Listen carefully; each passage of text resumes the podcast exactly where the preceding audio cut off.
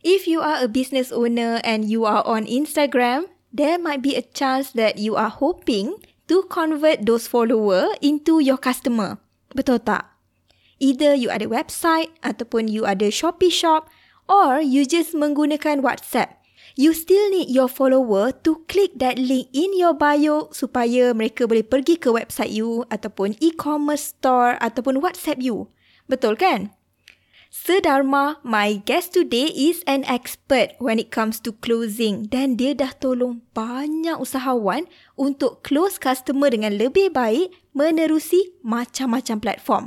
Ini adalah recording dari Clubhouse Room Instagram Content Upgrade yang I buat setiap hari Jumaat pukul 3 sehingga pukul 4 di mana I akan buat solo show ataupun kadang-kadang I akan invite satu guest speaker untuk bincangkan berkenaan sesuatu topik.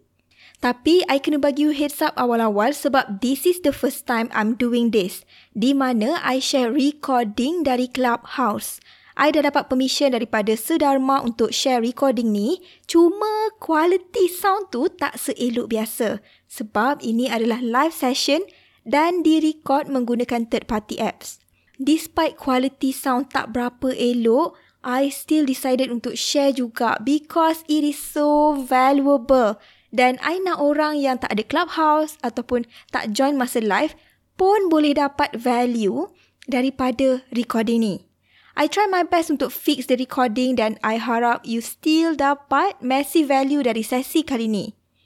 Before we dive in, it's time for listener shout out dan this is a review from Azura Abdullah.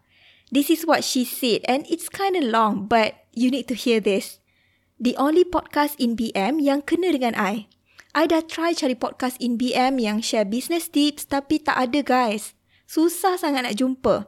I start follow Carrot on Instagram sebab video ads Carrot on sharing value kerap lalu on my timeline. Then, I try to give some time to actually tengok sampai habis video tu then it's really changed my life. Yes, now I rajin dan know how to actually share valuable content with my follower dan she share a lot on how to do personal branding. Pas tu kan, sebab carrot lah I start dengan podcast. Sebelum ni tak tahu apa function apps ni sebab tak ada yang menarik.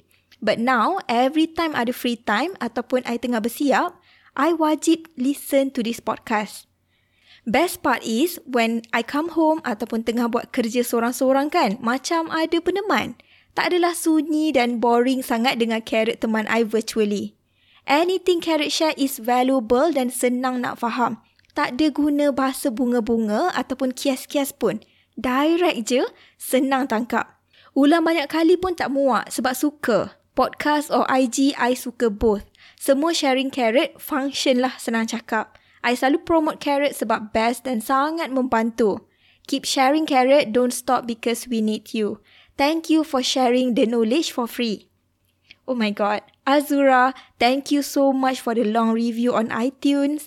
It's amazing sebab apa yang I intended for this podcast to be, she get it 100%. So thank you, thank you, thank you. Now, I tahu you dah tak sabar kan? Okay, let's continue with the session. Inilah Passion to Action Podcast bersama Karat Miraki di mana anda boleh dengar action steps untuk brandkan servis anda sekaligus menaikkan bisnes anda. Jom kita dengar episod kali ini dengan host kita, Karat Miraki. Ah, uh, okay. So, uh, I just nak tanya kan, um, especially berkenaan social media adalah gudang konten. So, mm-hmm. maksud dia, um, konten-konten ni tadi uh, Sedharma ada share berkenaan kita kena ada killer content, kita kena ada niche dan juga personality untuk tunjukkan personality kita. Betul. So, um, adakah ia dapat membantu untuk kita close better especially uh, untuk bagi orang klik yang nak pergi WhatsApp tu sebab kita kan nak close dekat WhatsApp kan? Faham. Ha, so adakah dia memberi impact yang besar konten tu? Faham. Alright. Uh, so kalau kira kita kalau kita bercerita tentang konten uh, sekarang tahun 2020 2021 adalah konten.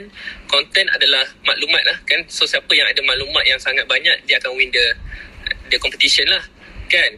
Dan konten ini pula yang seronoknya kalau kita tengok kat Instagram, Instagram sekarang ada reel kat TikTok semua guna short video kan. So sebenarnya konten-konten macam ni adalah konten-konten yang orang boleh senang hadam dan bayangkanlah kan kalau kita boleh berjaya menyampaikan ilmu yang sangat berkualiti dalam masa bawah 30 saat. Ha, so 30 saat pun dia tengok je kita punya video rasa macam eh aku boleh buat lah ni. Eh, something good lah.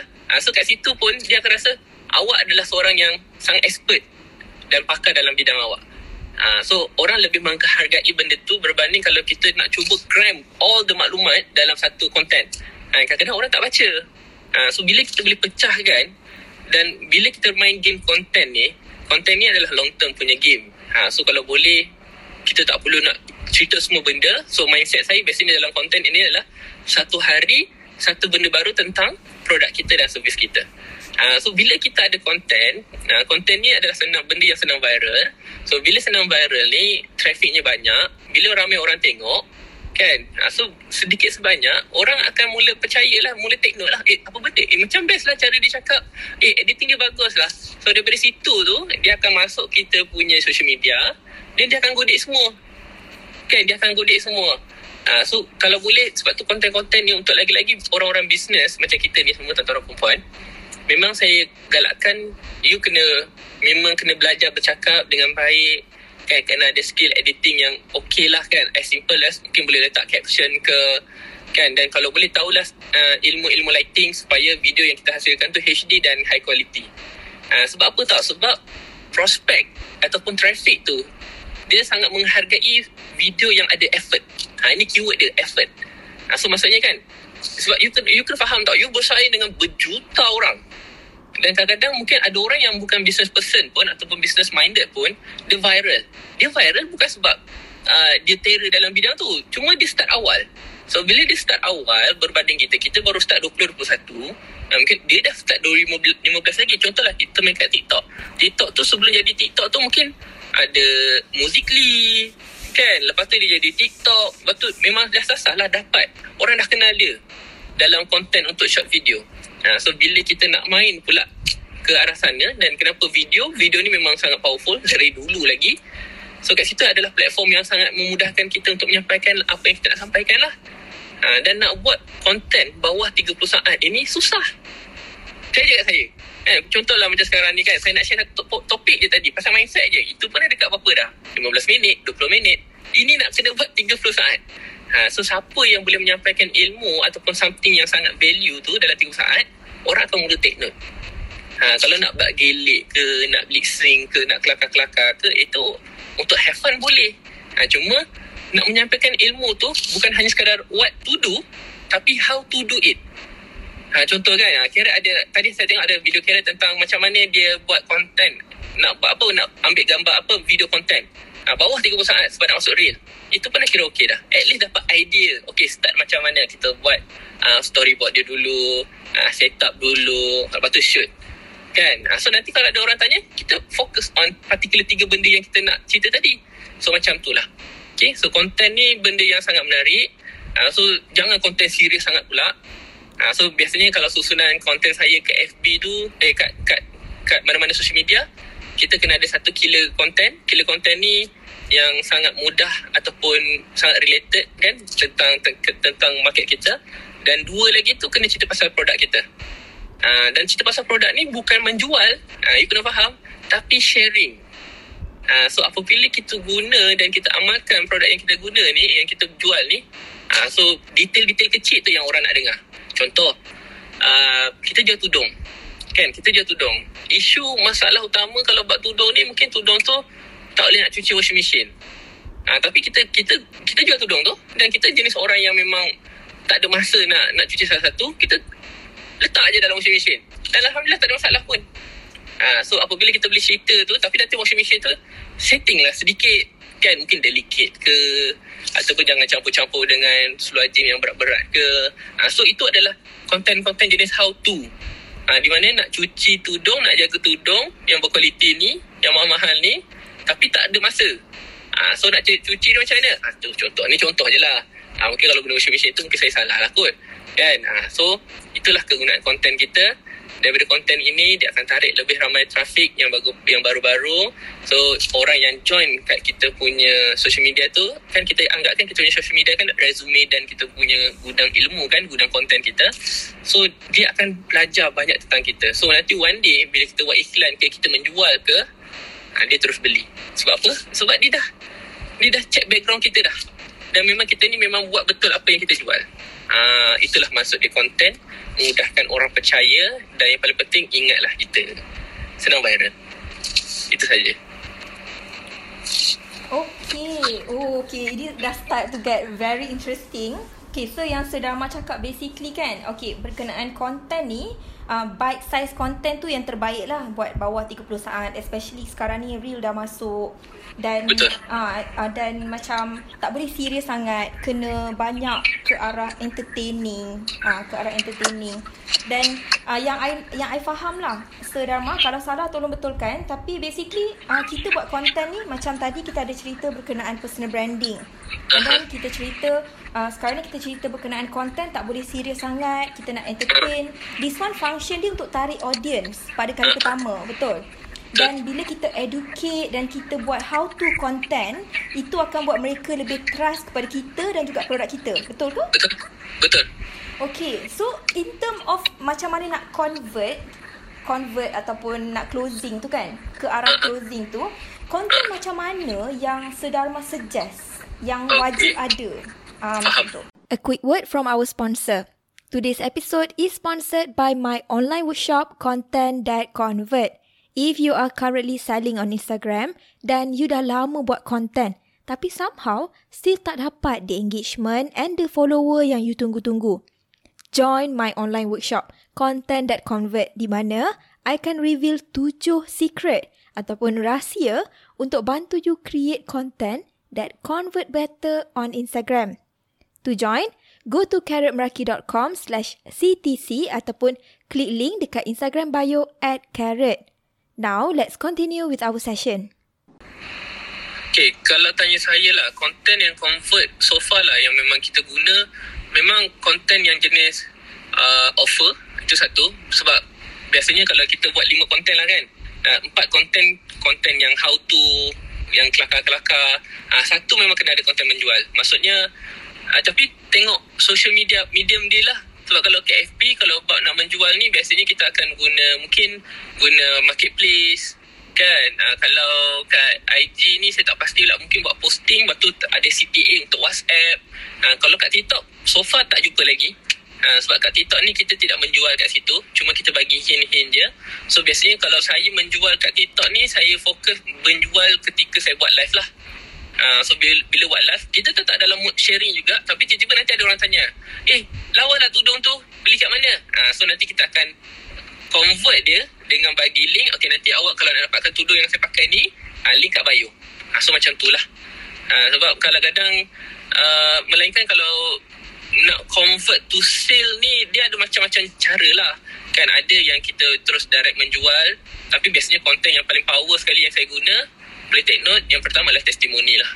Uh, so testimoni ni bila kita share kan uh, kita dapat baru testimoni berceritakan tentang oh terima kasih lah kan. Uh, bila dia pakai tudung kita bridesmaid dia pakai tudung kita daripada pagi sampai ke petang photoshoot malam pun tudung masih on point. Uh, so kat situ pun you akan dapat uh, orang-orang yang yang nak dapatkan jugalah tudung seperti apa yang testimoni tu nyatakan. Uh, dan satu lagi adalah kita punya feedback. Uh, so contoh saya dapat banyak convert ni bila existing client kita tu cerita feedback. Uh, so maksudnya uh, kita closing tu buat marketing macam biasa. Kan maksudnya buat promo ke, buat offer ke, testimoni ke so kita buat closing. Uh, so posting yang yang kedua yang paling power adalah feedback lah. Kita share feedback daripada existing client. Uh, so mereka yang tag nama kita ke so siapa yang nak dapatkan uh, tudung ni okay contact. Uh, so itu pun adalah satu content ataupun jenis uh, posting yang boleh convert. Uh, sebab kalau sekarang 2021 ni kita letak produk okay letak headline lepas tu letak produk letak bahan dia punya engagement dah sangat kurang. Lagi-lagi kat social media. Cari kat saya lah. Kat FB ke kat IG ke kat TikTok lagi lah view memang kurang lah kalau kita buat video dan pegang produk Ha, so itu je lah kot yang boleh saya share tentang jenis-jenis konten yang at least lah boleh tarik leads daripada daripada posting kita. Ha, tapi kalau iklan berbayar tu lain lah. Ha, iklan, iklan berbayar ni kita guna ads ke, IG ads ke, memang kita iklan tu tak dia tak kisah pun sebab kenapa dia kenapa dia tu convert ataupun PM kita ha, sebab kita memang tunjukkan pada orang yang memerlukan. Ha, maksudnya kita dah kenal target market kita, avatar kita. Ha, tapi kalau kita ni masih guna yang free, eh, contohlah personal branding lah ataupun kita fokus pada follower kita ni tak semua follower kita ni perlukan apa yang kita jual. Ha, cuma mereka, kenapa mereka follow kita? Sebab dia tahu kita dan dia suka kat kita. Ha, kalau nak beli barang kita tu belum tentu. Mungkin ada yang beli mungkin kenapa dia beli tu sebab ada personal touch. Contoh uh, untuk kali ni siapa yang beli kek dengan saya uh, kita akan ada cabutan bertuah untuk dapatkan high tea dan bersama-sama untuk kenal apa ha, antara kita punya klien ataupun customer. Ha, itulah. Ha, so kat situ you punya sale akan naik juga. Ha, so saya harap apa yang saya share tadi memberi idea lah macam mana daripada konten itu untuk kita convert jadi leads dan leads itu kita akan buat closing. Alright, okay, thank you. Memang banyak sangat you bagi, tak sikit, confirm cukup. I believe semua orang yang hadir hari ni dapat a lot dah. Um, basically, I just nak ulang balik, uh, just untuk recap um, untuk convert better basically kita kena tambah juga kita kena masukkan offer kita dalam sambil sambil kita buat soft selling dan soft selling tu lebih fokus kepada sharing lah ah, kepada sharing dan kita masukkan juga testimoni dan feedback untuk increase potential customer untuk naikkan trust dan klik link WhatsApp tu dan uh, last sekali adalah masukkan personal touch ataupun added value yang boleh buat orang rasa lagi excited untuk ambil offer tu. Betul? Ha. Betul, betul. Ha, so um uh, I I just nak tanya sebab this one kan I selalu dapat soalan tau berkenaan perkara ni. Di mana in term of closing ni kan Okay, kalau dia dah post dah testimoni, dia dah post dah feedback, dia dah buat dah poster, dia dah letak offer, belilah sekarang produk baru launch, especially agent, eh, agent ataupun stockist kan. Dan soalan mereka datang dekat I, kenapa still tak convert-convert? Kenapa bila mereka suruh klik link dekat bio tu orang tak klik-klik? Ha, boleh share pendapat sedama tak? Faham, faham. Okay, first kalau tanya saya lah, sebelum kita check dulu uh, kenapa tak ada orang engage, tak ada orang klik link. First, okay, kita kena betulkan kita punya uh, apa kita punya follower, kita punya friend list dulu. Biasanya orang akan pergi ke apa? Kita punya follower IG ataupun FB friend kan. Uh, so masa kita start kita punya IG tu, uh, adakah kita dah set dalam otak kita ni memang kita nak nak khususkan IG tu untuk apa? Ha, sebab biasanya kalau kita fokus untuk cari bis produk ke ataupun uh, nak buat jadi IG tu jadi IG business mungkin kita akan buat paid review sweat review betul? So orang yang datang tu mungkin sebab orang yang nak nak cuba dalam produk kita lah. So engagement untuk dapatkan dalam IG business memang kurang. Tu satu. Okay so kalau nak nak tambahkan sedikit lah dia punya engagement ratio tu biasanya apa yang kami buat adalah kami akan lebih fokus kepada dua benda. Ha, sebelum kita check benda-benda lain eh. So kita akan fokus kat dua benda ni. So yang pertama adalah copywriting Ha, so copywriting tu dia nampak macam macam alah saya dah guna dah HQ buat jadi je. Memanglah HQ buat jadi sebab dia antara orang terawal pakai copywriting tu. Kan dan dia punya follower raving fans. So orang tak sabar-sabar nak nak nak ambil package tu betul lah offer tu. Kita pula kita guna HQ punya copywriting, kita copy dan kita paste dan mengharapkan dapat result yang sama itu salah lah. Sebab satu you kena tengok friend list you macam mana you punya follower macam mana? Orang kenal you tu atau dah siapa? Uh, faham eh? Uh, so kalau boleh kalau kita ada copywriting daripada HQ saya memang highly recommend. Memang nak tak nak you kena uh, you kena ubah. You kena ubah sikit letak you punya personal touch. So macam mana you nak ubah? Benda first thing kalau you nak ubah tak perlu, tak perlu ubah semua. Mainkan pada headline saja. Uh, so kalau HQ guna headline macam ni awak guna headline lain bawah daripada headline sampai ke CTA tu sama. Tak ada masalah. Ha, itu boleh. Ha, so kalau you nak mau nampakkan you berbeza daripada orang lain ganti headline saja. Ha, tu biasanya apa yang kami buat lah untuk kami validate ataupun kami apa kita try and error. Yang kedua adalah gambar. Uh, gambar dan video yang kita gunakan untuk buat iklan tersebut lah ataupun buat posting tersebut. Dan lagi video. Kat FB ke, kat social media ke, kat IG ke, apabila video dan gambar tu kita memang selalu guna, bukan selalu guna lah, dah ramai sangat orang guna sebab video dan gambar tu daripada HQ dan ramai sangat orang guna, gambar tu dan video tu menyebabkan engagement untuk posting kita tu jadi low. Ha, sebab kita dah jadi orang yang ke-20, yang ke-30 guna video dan gambar yang sama. Ha, so algoritma social media ni dia kata alah ni dah berapa tier level dah. Ha, so benda tu tak tak powerful seperti awal-awal kita kita gunalah. Okay. Ha, so check dua benda ni headline dan gambar. Ha, so kalau gambar tu pula mungkin walaupun guna gambar yang sama tapi gunalah sedikit adjustment uh, guna kat Canva ke tampal dengan gambar lain ke uh, supaya dapat berbeza. Settle. Okay, so dah settle bab copywriting dan gambar. Kalau kita dah ubah tu juga masih tak dapat respon lagi, kenapa orang tak klik link kita ni? Kalau tanya saya mungkin dah di, di, di bahagian CTA. Masuk CTA ni apa tau? Uh, call to action. Uh, kita bagi call to action untuk dapatkan promosi, tolong klik di bawah. Ah, faham tak?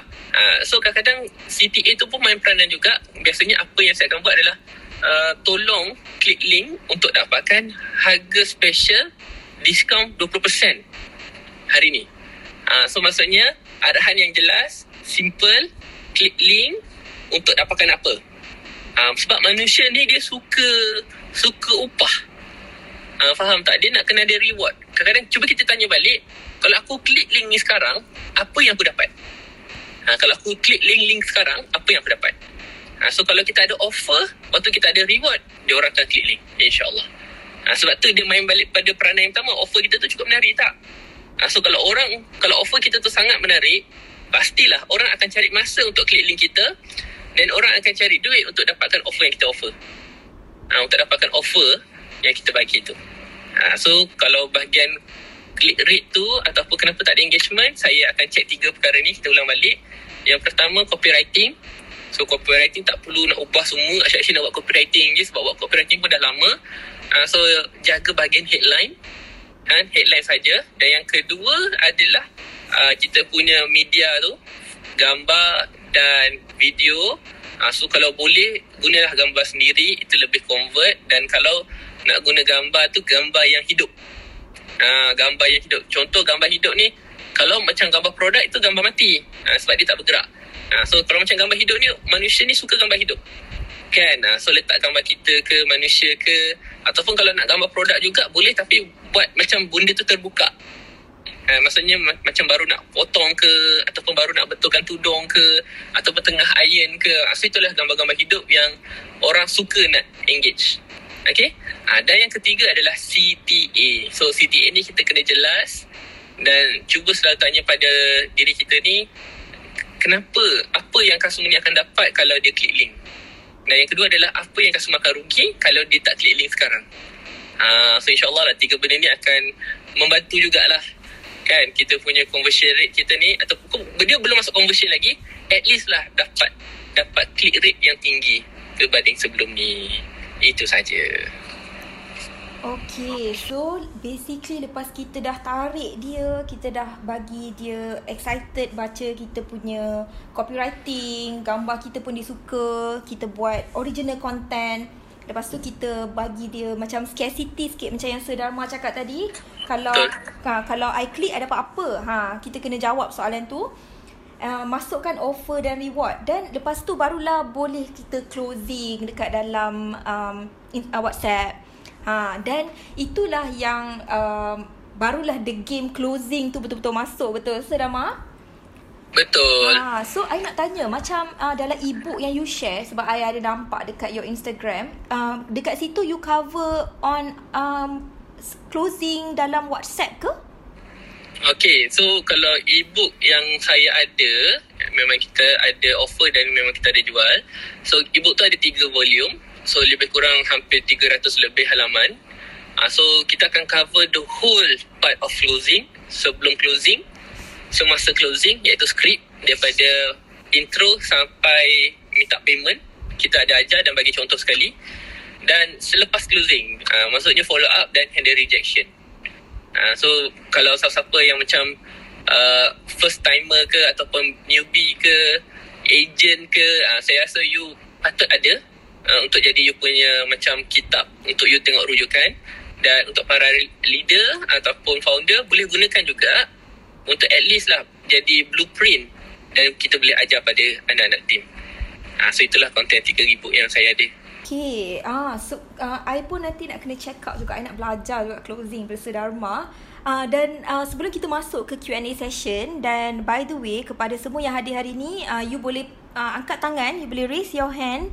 Klik butang kat bawah yang ada tangan tu. Kalau you ada soalan untuk Sedharma nanti kejap lagi Sedharma akan buka uh, Q&A session. Dia akan jawab. Uh, tapi uh, last question yang I nak tanya. Sebab you ada mention pasal customer objection Faham? uh, customer objection tu so um, Uh, boleh share lebih lanjut tak apa maksud uh, saudara mak dengan customer objection? Adakah uh, kita jawab-jawab and dia ghost kita dia, dia hilang ke macam mana? Hmm, hmm. Faham. Okay. Uh, so objection biasanya kalau dalam dalam closing kita sebut sebagai rejection. Uh, so dalam tajuk ibu saya volume ketiga itu kita akan belajar tentang handle rejection like a professional. Uh, so very simple. Saya boleh ajar pada semua orang juga hari ini. So ambil pen, catat. Tiga step nak handle rejection apa pun rejection. Contoh orang kata mahal lah orang kata tunggu gaji lah orang kata tanya suami lah uh, survey ke.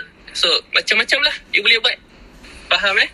Okay so apa yang kena buat bila kena rejection ke? Ada ada maksudnya blue tick ke kan? Uh, so step pertama biasanya memang kita akan handle rejection tersebut lah dengan ayat simple saya faham Uh, so ini kalau kita dapat rejection dalam WhatsApp dalam WhatsApp. Misalnya kita dah masuk teknikal dalam WhatsApp lah. Okay. So objection yang kita terima dalam WhatsApp bila kita dah bagi intro, kita dah bagi harga. Betul? Uh, so kita akan start dengan ayat saya faham. Dan kenapa kita guna ayat saya faham? Sebab ayat saya faham ini adalah tanda kita listen dan mendengar apa yang customer tu nak cerita. Contoh kan, kalau sebelum ni customer kata mahal. Ha, so kita kalau boleh nak nak apa nak kena cuba fahamkan dia ataupun nak cuba uh, kita kena kena fikir kenapa dia kata mahal. Uh, kalau sebelum ni kalau orang kata mahal kita terus kata uh, okey lah tak nak tak apa. Uh, so kali ni kita tidak. Kita akan fight dua kali. Okey saya faham. Okey kali ni uh, so step yang pertama kita mulakan saya faham eh. So yang kedua adalah kita mulakan dengan buat dia rasa rugi. Uh, so contoh Okey awak saya faham awak kena tunggu gaji. Okey awak saya faham awak nak survey dulu. Tapi kali ni, okay, tapi kali ni, saya tak nak awak terlepas special offer lagi. Ha, so, kita buat dia rasa rugi. Ha, kita highlightkan balik apa yang dia rugi kalau dia just survey saja ke, tunggu gaji saja ke, ataupun tanya suami. Okay? Ha, so, step pertama, mulakan dengan saya faham. Step kedua, buat dia rasa rugi. Dan step ketiga ni adalah kita nak pastikan double confirm. Ha, kita nak kena pastikan kita double confirm harga yang kita bagi okey tak dan contohlah kalau kita jual cookies ke ataupun kita jual makanan ke kan menu yang kita bagi tu offer yang kita bagi tu okey tak untuk dia uh, so sebenarnya kita nak double confirm balik sebenarnya dia tu survey sebab apa uh, adakah dia survey tu sebab harga tu tinggi sangat sebab dia, dia kena tunggu gaji uh, ataupun uh, dia nak tunggu gaji sebab memang tengah tak ada duit untuk bayar full payment uh, faham tak Ha, so kat situlah kita akan dapat satu jawapan bila kita dah tanya harga yang kita bagi okey kan? Ha, so bila kata harga yang kita bagi okey kan? Tapi saya tetap kena tunggu gaji. Ha, so nak kena buat apa? Ha, so kita akan biasanya kita akan offer deposit lah. Ha, deposit tu maksudnya kita akan pegang some commitment daripada dia tu untuk at least lah bila time gaji tu dia akan habiskan payment. Ha, sebelum ni kenapa kita tak pernah dapat apa-apa? Sebab satu kita tak pernah minta. Ha, so bila kita tak minta customer pun tak tahulah kita ni boleh buat deposit ke kan boleh bayar sikit-sikit ke ha, tapi walaupun dia bayar deposit barang kita tak hantar ya ha, barang kita tak hantar ha, so itulah macam mana kita nak handle objection dan rejection boleh eh Ah boleh sangat. I pun dah salin dah berapa buku surat dah ni. Oh my god, banyaknya Sudarma share. Okay, thank you so much Sudarma untuk ilmu tu yang I rasa semua orang dapat banyak value. Dan sekarang ni I nak buka the floor untuk tanya soalan. Dan you can ask anything to Sedharma. Dan Sedharma akan cuba untuk jawab semua soalan. Okay, insyaAllah. Kita ada masa sampai dalam pukul 4 lebih sikit, insyaAllah. Baik. Okay, hi Fasih. Alright, hi, Assalamualaikum, Carrot and Sedharma. Hai Fasih. Okay, so I just want to ask, um, soalan, um, kalau orang tanya kan, orang PM, and then suddenly dia tanya, uh, dulu, dia tak tanya produk kita tapi dia tanya dulu, uh, berapa harga ni? So, adakah kita boleh terus bagi harga atau kita perlu explain dulu uh, program ni macam mana and so on atau jawab dulu soalan dia sebab dia macam bila kita explain sikit-sikit-sikit uh, berapa harga uh, macam tu. So, macam mana nak handle eh? Thank Um, you. Alright, so terima kasih Fasih. Okay, so saya terus jawab lah ya. Ha, sebab kita pun ada sampai pukul 4 je. So, itu adalah soalan yang sangat favourite orang tanya. Okay, so untuk Fasih, biasanya kalau ada orang PM terus nak harga, dia depend on two situation. Okay, so kita boleh bagi harga, tak ada masalah.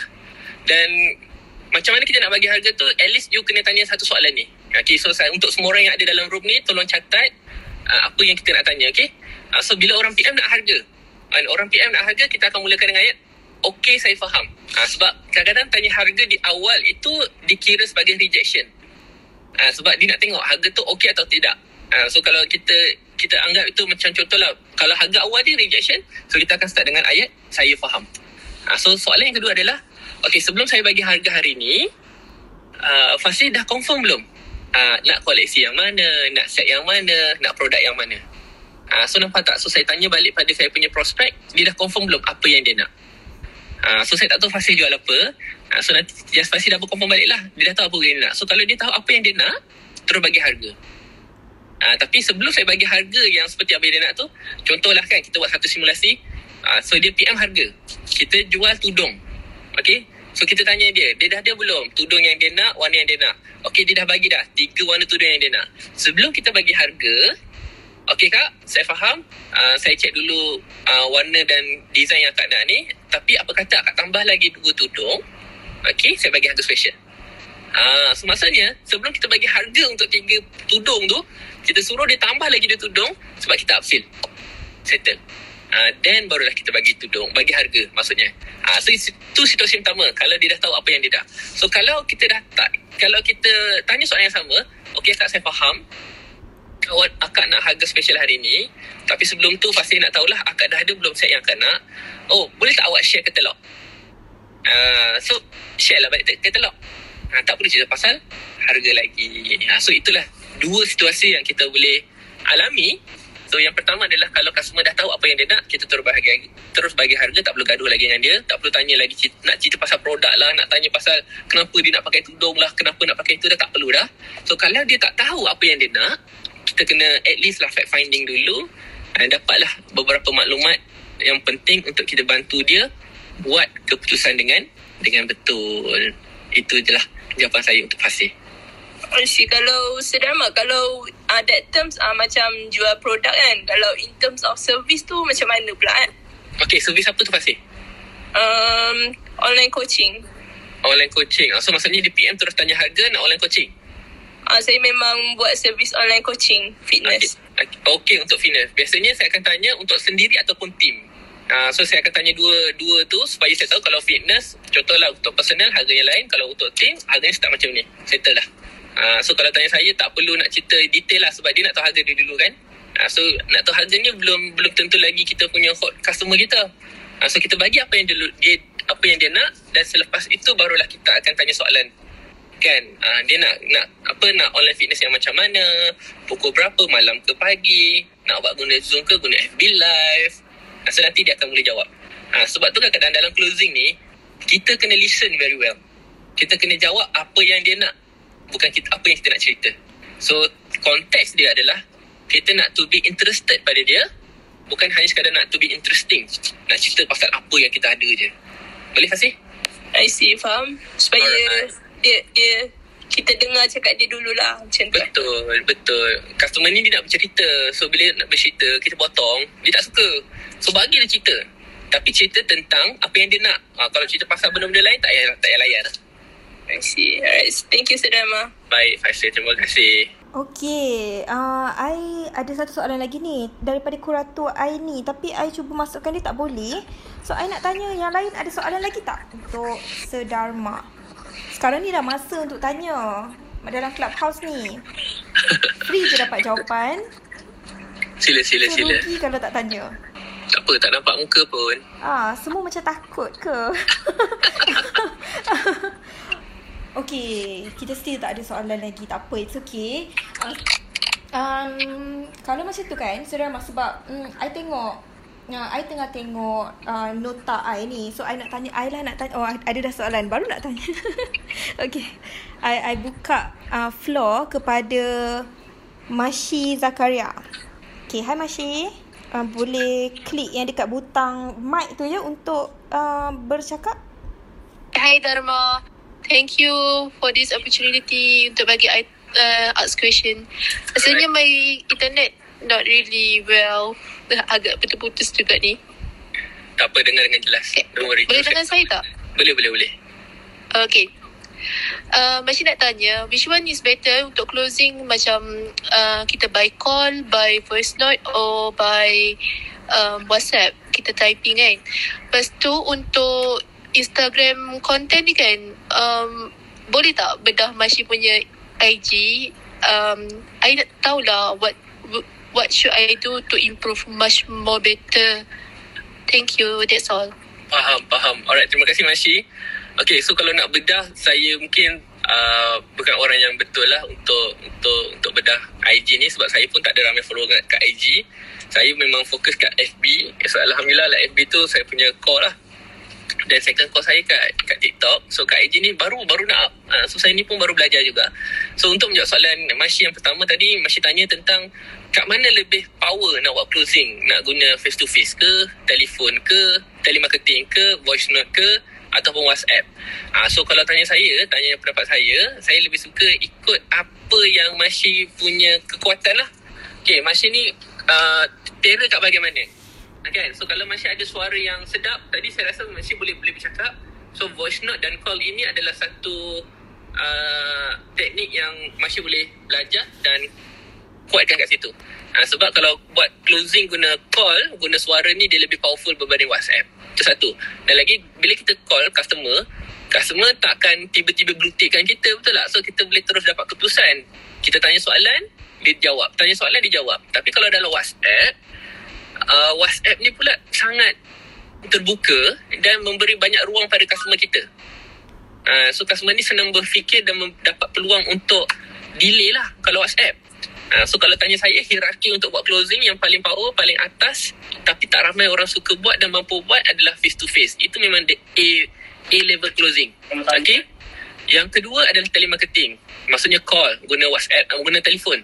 Ha, telefon pula jangan lebih 3 minit lah. Kalau 3 hingga 5 minit. So macam mana nak closing customer Tanpa cerita yang produk yang pelik-pelik Dalam masa 5 minit? Dan yang ketiga Yang pertama uh, Face to face Yang kedua telemarketing. Yang ketiga voice note. Uh, Voice note ni pula Macam mana you nak sampaikan Apa yang you nak jawab tu Dalam masa 30 saat ke bawah? Uh, Jangan bagi voice note 10 minit. Uh, Kita bukan bagi ceramah. Dan yang terakhir baru WhatsApp. WhatsApp ni kenapa susah Sebab dia kita nampak Uh, so you kena bermain banyak emoji. Okay, Mashi? Terima kasih. Alright, Dharma. Thank you so much. Alright. Okay, so I invite lagi dua orang uh, untuk tanya soalan. Uh, okay, first kali uh, first kali kita buka kepada FV untuk tanya soalan. Hai, Assalamualaikum. Terima kasih Sedharma. Terima kasih Carrot. Hai. Um, atas okay, uh, saya terus kat shot ya. Saya nak Boleh. tanya, um, kalau kata contoh saya buat servis, saya buat business service, um, patut ke saya letak harga, saya display harga atau just tulis ke caption ke harga, tambah-tambah Faham. kalau saya buat special, okay, special offer, special offer Ah. macam tu lah, special offer macam tu. Perlu ke saya letak atau tak perlu? Faham, FB buat servis apa? Saya buat servis uh, tangkap gambar produk. Uh, kira macam tak Fotografi gambar- lah. Ya fotografi tapi pakai Okey, phone faham. je. Ha macam Tak apa, tak apa. Okay, so kalau tanya saya, uh, harga kita akan letak. Tapi kalau kat, kat iklan ni, biasanya saya akan letak harga asal. Uh, tapi nanti kat CTA saya akan letak untuk dapatkan special offer hari ni, WhatsApp FB sekarang. Uh, so maksudnya, kenapa kita kena letak harga? Satu, uh, memang dah regulation negara kita kena letak harga. Kan, takut nanti boleh boleh kena saman. Dan yang kedua adalah, untuk kita nak letak harga tetapi tak nak buat orang takut, okey kita letak harga asal, mungkin kita boleh letak bermula sekian sekian sekian ataupun you boleh letak harga range. Maksudnya, okay, siapa yang ada bajet lebih kurang 200 hingga 500, okay, ini offer untuk awak. Ha, maksudnya kita tak letak direct harga tu spesifik kat situ lah. Ha, so kita letak range ataupun bermula. Dan nanti kita akan letak CTA. Okay guys, okay awak, jika awak rasa awak ada produk dan nak saya tolong jadikan produk awak ni ataupun gambar produk awak ni international, okay, klik link dan WhatsApp FB, pastikan and bagi tahu kena dari mana. So untuk dapatkan harga special hari ni. Ha, so itulah yang kalau saya boleh jawab macam mana FB boleh upgrade kan? Macam mana kita nak bagi harga tu lebih nampak menarik. Sebab kalau kita letak harga pun harga promo pun ataupun harga yang kita nak jual kat app kat kat apa kat kita punya iklan orang akan masuk nanti dia tanya harga juga ha, so baik jangan bagi betul harga supaya kita ada ruang untuk tawar menawar boleh eh, eh? Baik, faham. Terima kasih banyak. Sama. Terima kasih, Evi. Okay, kita bagi Wani pula. For last question hari ni. Wani boleh klik ah yes. Okay. Hello, okay. okay, uh, hi Sudama. Hi Karen. Hai. Hai. Uh, okay, saya um, buat servis wedding fotografi. Okay. So memang memang kita dah sedia maklum wedding fotografi memang sangat uh, orang sangat banyak orang buah harga lah. Faham. Tapi saya bukan nak fokus ah uh, bukan fokus pasal buah harga ke apa cuma uh, saya uh, kat, saya nak check saya punya close sale lah. Lepas tu nak baiki kat mana saya tak tahu nak baiki eh. Faham. Okay, firstly kalau orang tu message kita saya akan tanya dia nama, tempat, date dengan majlis apa. Uh-uh. Supaya kita sebenarnya nak bagi uh, package kan. Uh-uh. Lepas tu dia akan bagi dia saya akan explain uh, macam album ke frame ke dulu.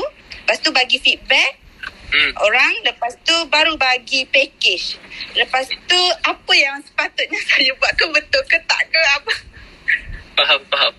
Okay, so sebelum sebelum kita kata salah ke betul ke, bagi saya closing ni tak ada salah dan betul. So, Puan uh, Ani dah betul dah tu. First, kalau saya tengok tadi introductionnya, tanya nama, uh, lokasi kat mana, photoshoot kat mana, nak foto sanding ke, nak foto nikah, betul? Uh, so, nanti nama dan tarikh tu penting sebab kita fotografer. So, kita nak kena tahu kita available tak waktu tu. Uh, so, kalau untuk produk, kita tak sesuai pakai tanya macam ni sebab kita tanya nama dan dari mana, kalau kita jual produk, memang customer blue tick lah. Sebab lambat sangat. Uh, kalau produk, kita nak tahu masalah. Uh, so, kalau Puan Ani pula, dia nak kena tahu date available tak saya ni. Uh, contoh.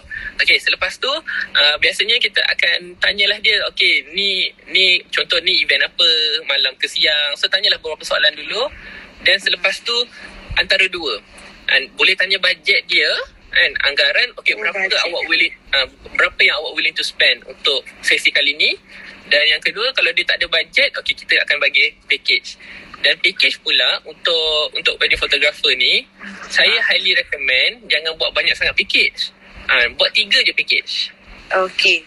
Okay, so package yang pertama tu package basic. Maksudnya memang shoot and burn. Uh, tak ada benda-benda lain. So package tu memang package yang paling bajet lah. Uh, maksudnya kita datang seorang berapa jam berapa jam shoot shoot shoot shoot shoot lepas tu burn kita pass balik dah. Settle. Uh, itu itu itu basic. Yang yang package yang kita nak ataupun yang kita yang ramai orang beli kita anggap sebagai package hot selling. Uh, so yang tu yang di tengah-tengah.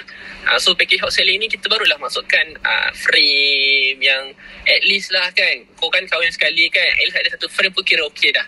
Dan album. Uh, itu yang di tengah-tengah. Kita sebut, sebut sebagai package hot selling.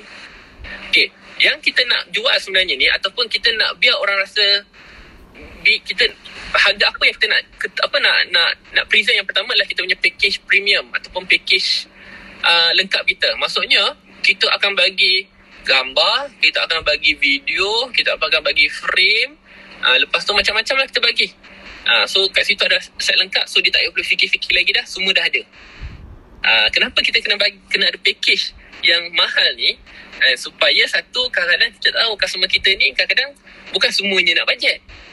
Kan? Uh, so diorang dah ada banyak duit sebab dah jimat kat catering, dah jimat kat tempat lain. So dia ada lebihan duit tu.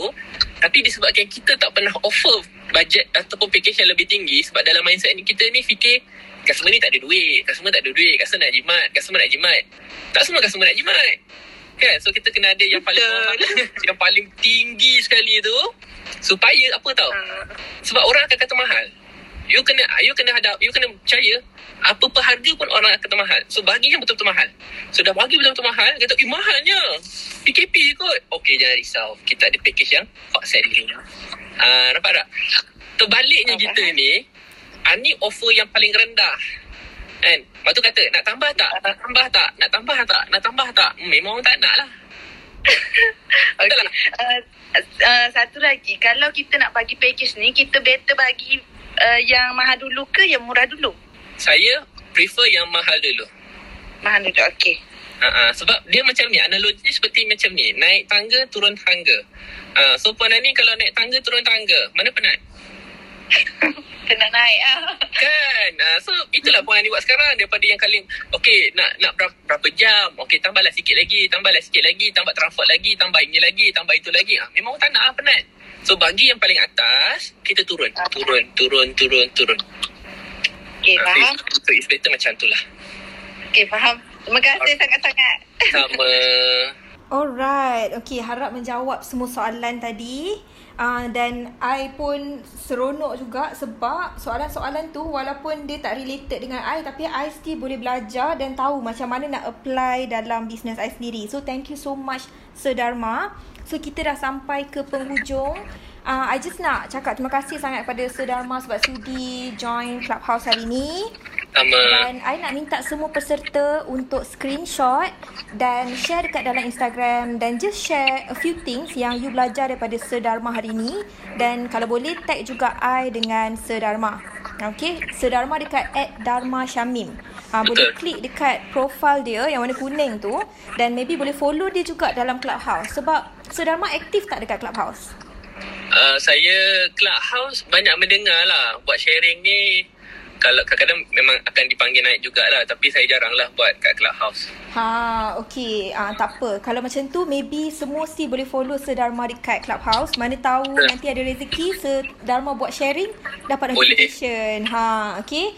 So, I rasa itu sahaja untuk sesi hari ini. Terima kasih kepada speaker dan kepada semua yang bertanya soalan dan kepada semua yang hadir hari ini. Um, minta maaf kat mana yang kurang hari ini dan itu sahaja daripada kami. Um, terima kasih dan Assalamualaikum. Waalaikumsalam warahmatullahi wabarakatuh. Tahniah semua. Bye-bye. There you have it, the recording from the live clubhouse room with Sir Dharma. Apa pendapat you berkenaan sesi kali ni? Do you learn something new? Do you enjoy it? Screenshot dan share on Instagram dan just let me know pendapat you berkenaan episod kali ni dan also let me know kalau you still nak I share lagi live session daripada Clubhouse. I will try to figure out the tag and the sound untuk make your experience better. Tapi, I harap you focus on the value that you are getting from this episode. Now, it's time to take what you've learned into action. Decide satu perkara baru yang you dapat daripada sesi kali ni yang you rasa you boleh apply dalam business you. Kalau you kat rumah, just buka your phone ataupun note-taking apps dan just tulis dekat key point supaya you tak terlupa nanti. Remember, only you can take action to improve your life and your business. This is 100% your responsibility. I'm cheering you on dari jauh, okay? Kalau you enjoy Passion to Action podcast, make sure untuk subscribe dan I would really appreciate kalau you sudi leave me a review because that would really really help me. So if you find it valuable, please do so. So I pun excited untuk create more episode. Okay, bye for now.